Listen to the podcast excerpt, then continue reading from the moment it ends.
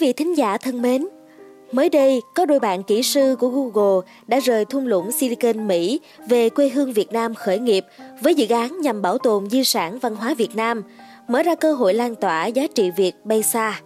Đó chính là dự án startup Phygital Labs do Nam Đỗ và Huy Nguyễn đồng sáng lập, dùng công nghệ vật lý số để định danh các sản phẩm mang giá trị văn hóa Việt, từng bước đưa chúng sống mãi trên không gian mạng.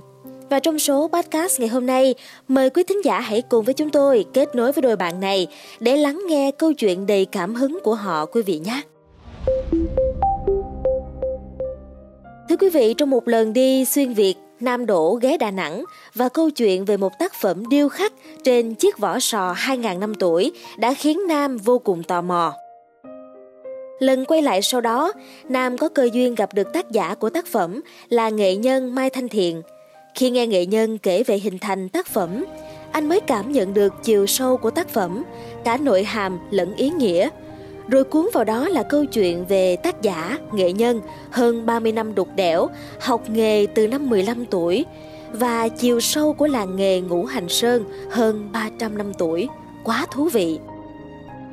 Từ đó, câu hỏi bật ra trong anh là những câu chuyện ở làng nghề Ngũ Hành Sơn của nghệ nhân Mai Thanh Thiện cũng như hàng ngàn làng nghề, nghệ nhân Việt khác đủ sức hấp dẫn để mọi người muốn nghe, muốn biết.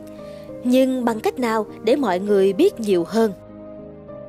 Từ đó, Nam Đỗ chia sẻ về ý tưởng khởi nghiệp của mình rằng công nghệ sẽ làm việc này. Và khi công nghệ đưa câu chuyện của tác giả, tác phẩm đến mọi người, sẽ nâng tầm giá trị của sản phẩm ngoài đời đúng với giá trị mà nó đang có.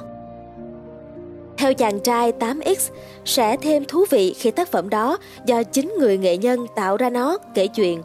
Bởi vì đâu phải ai cũng dễ dàng gặp được nghệ nhân để nghe họ kể. Rồi trăm năm sau, ai có thể giữ được hồn và cảm xúc trong câu chuyện của họ? Chẳng lẽ chúng ta chấp nhận để câu chuyện biến mất? Chỉ có công nghệ mới giúp điều này được bảo tồn mãi mãi và lan tỏa đời đời. Ai cũng có thể đưa sản phẩm lên không gian số, nhưng công việc đó thêm ý nghĩa và tăng giá trị khi đó chính là người tạo ra sản phẩm. Nam giới thiệu về cách thức Phygital Labs đưa sản phẩm văn hóa lên mạng rằng ban đầu là tạo mô hình ba D cho sản phẩm trong thực tế, sau đó định danh số bằng cách gắn chip vào sản phẩm đó sẽ nối sản phẩm thực tế với sản phẩm số. Câu nối này phải đảm bảo được mối quan hệ một một và cũng đảm bảo được việc người đưa sản phẩm số lên không gian số chính là người chủ sở hữu. Nhưng đó chỉ là cái vỏ, quan trọng là phần hồn. Phần hồn chính là người tạo ra sản phẩm, kể câu chuyện như quá trình tạo ra tác phẩm, quá trình hình thành và sức sống của làng nghề, nơi kiến tạo ra các nghệ nhân làm ra các sản phẩm đó. Khi tài sản số đã được lồng ghép câu chuyện, được đưa lên bảo tàng số, sẽ dễ dàng lan tỏa các giá trị văn hóa, thậm chí là đưa lên chợ trực tuyến để bán, tạo ra giá trị kinh tế cho người tạo sản phẩm. Trong câu chuyện về định danh số cho các tác phẩm ở làng đá non nước Đà Nẵng, Nam Đỗ kể rằng một tác phẩm thực thụ ngoài thường rất to và cao hơn cả con người thật. Do đó, việc đi đến tận nơi để chiêm ngưỡng sản phẩm là không hề dễ dàng. Nhờ số hóa và định danh, mọi người dù ở bất cứ đâu trên thế giới cũng có thể vào thấy được đây là các tác phẩm của làng đá Ngũ Hành Sơn, cùng với tất cả câu chuyện về tác phẩm, tác giả tạo ra nó. Vì sao số hóa bảo tàng quan trọng như thế? Nam nói nhiều nước có điều kiện xây dựng bảo tàng lớn, trong khi bảo tàng tại Việt Nam chưa nhiều lại nhỏ nên sự lan tỏa còn hạn chế. Nam tin tưởng rằng khi mình đưa các di sản Việt lên không gian số, trong bảo tàng số, mọi người dễ dàng tham quan, tìm hiểu, tận mắt chiêm ngưỡng di sản chỉ với điện thoại thông minh.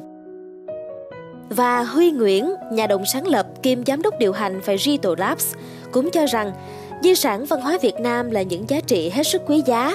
Mỗi di sản là độc bản, có vai trò lịch sử và hàm lượng giá trị văn hóa khác nhau nên cần được bảo tồn, gìn giữ.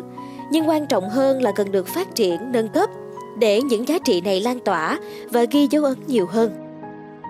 Huy chia sẻ rằng trong bối cảnh Việt Nam đang đẩy mạnh chuyển đổi số để bắt kịp với sự phát triển của thế giới, ứng dụng công nghệ vào công tác bảo tồn, phát triển và quảng bá những di sản văn hóa quý giá của chúng ta là thức thời và cần thiết.